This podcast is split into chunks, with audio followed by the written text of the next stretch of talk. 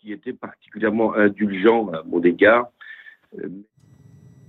Petit problème technique, mais le journal imprévisible vous est tout de même présenté par Marc Bourreau. Ben, c'est les joies du direct. Mon cher Marc, bonjour. Bonjour, bonjour à tous. Commémoration aujourd'hui en Corse, 25 ans, jour pour jour après l'assassinat de Claude Érignac. Cérémonie en présence du ministre de l'Intérieur Gérald Darmanin. Emmanuel Macron recevra, lui, la veuve du préfet. Retour sur l'une des plus grandes affaires politico-judiciaires de ces dernières décennies. Ouais, l'inimaginable, hein, ce 6 février 98, dans une rue d'Ajaccio, Claude Érignac, 60 ans, devient le premier haut représentant de l'État assassiné depuis la libération que l'on va entendre. Donc le préfet Erignac assassiné dans une rue d'Ajaccio alors qu'il se rendait avec son épouse euh, dans un, pour assister à un opéra, une euh, un fait divers donc qui euh, est qui provoque une vive réaction politique notamment de la part de Jacques Chirac qui souligne la barbarie de cet acte. Depuis le perron de l'Élysée, une prise de parole le lendemain, sidération aussi à Ajaccio, plusieurs centaines de personnes viennent spontanément devant les drapeaux en berne de la préfecture. Je suis corse avant tout, je suis né ici, et ça, ça ne se fait pas. C'est catastrophique pour la Corse. Et ça fait des années que ça dure et ça continuera toujours. On devient pire qu'au Texas maintenant, c'est pas possible. Au fond de nous, chacun est responsable. Parce que si on n'avait pas laissé la violence se banaliser, on n'en serait peut-être pas là aujourd'hui.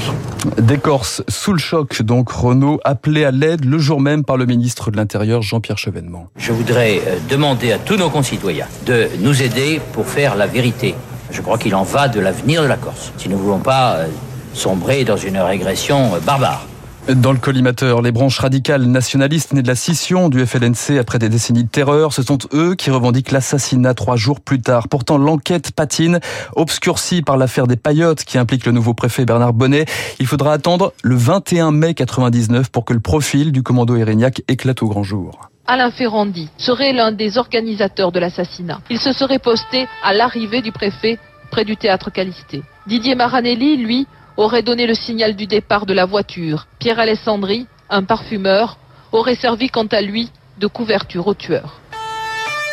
Manque un quatrième protagoniste introuvable, Yvan Colonna, soupçonné d'être l'un des deux tireurs le soir du 6 février. Deux jours plus tard, cet ancien prof de sport devenu berger à Cargèse improvise une conférence de presse et clame son innocence. J'ai quitté le mouvement nationaliste et je ne milite plus. On m'accuse de fait et moi je dis qu'une chose, prouvez-le. Prouvez-le. Peut-être qu'on a le profil, mais on n'y est pour rien, donc euh, je ne vois pas pourquoi cet acharnement. Le lendemain, Yvan Colonna prend le maquis, son portrait est placardé sur tous les murs de France, le visage de l'ennemi public numéro un. Le père d'Yvan Colonna lui tente de ramener son fils à la raison. Tu sais, je t'aime, Yvan. C'est pour ton fils et pour que tu puisses toi aussi te défendre avec nous que je te demande de te mettre à la disposition de la justice. Je t'en prie, Yvan. La police française vient d'arrêter Yvon Colonna, l'assassin du préfet La force et rester à la loi à la loi de la République. Juillet 2003, alors que les principaux membres du commando sont condamnés à des peines de 15 ans de prison à la réclusion criminelle à perpétuité, Nicolas Sarkozy, le ministre de l'Intérieur, annonce en grande pompe l'arrestation d'Ivan Colonna après 4 ans de cavale.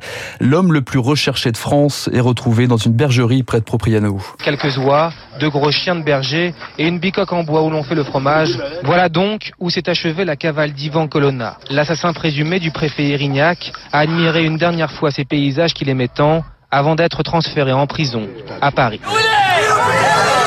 Son transfert à Paris provoque un mouvement de colère. Chez certains, Colonna est devenu un mythe dans la lutte contre l'État français. Par trois fois, Yvan Colonna est condamné à la perpétuité. Par trois fois, ses avocats dénoncent une justice politique. Parmi eux, l'actuel président du Conseil exécutif de Corse, Gilles Simeoni. Nous sommes scandalisés par cette décision.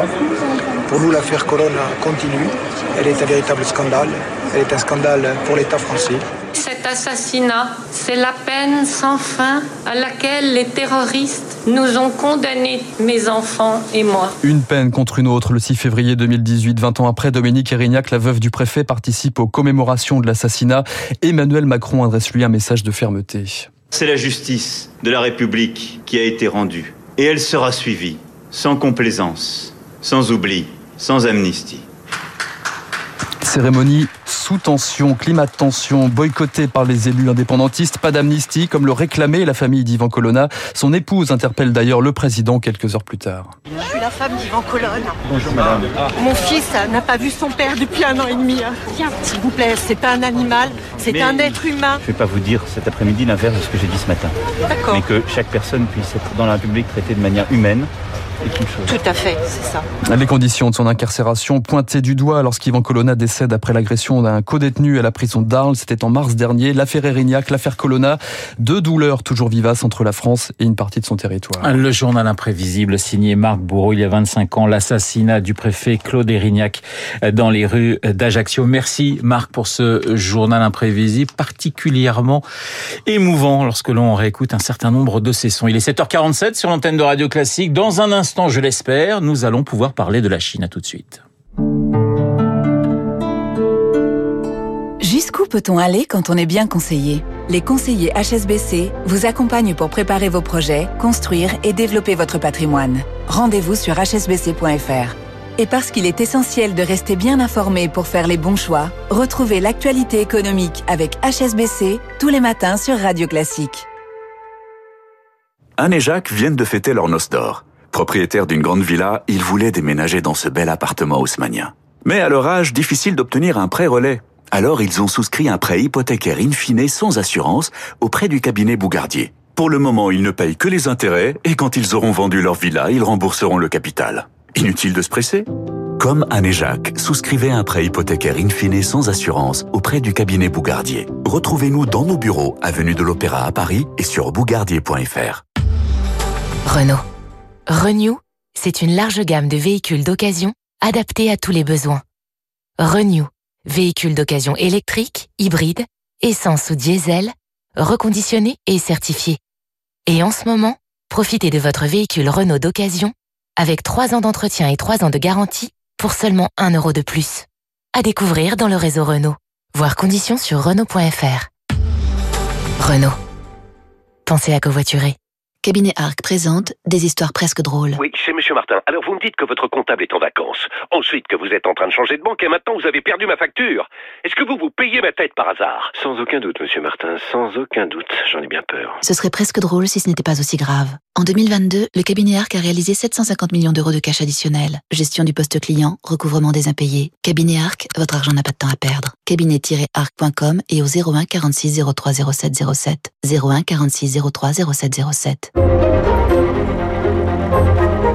Radio Classique, les spécialistes. 7h49 sur Radio Classique, guerre froide en haute altitude entre la Chine et les États-Unis. Un ballon espion abattu, vous le savez, au large des côtes sud-est de l'Amérique et deux pays qui se renvoient la responsabilité de cette nouvelle crispation. Bonjour Philippe Lecor. Bonjour. Chercheur spécialiste de la Chine, professeur à la Harvard Kennedy School. Est-ce qu'on peut parler de nouvelle guerre froide entre la Chine et les États-Unis?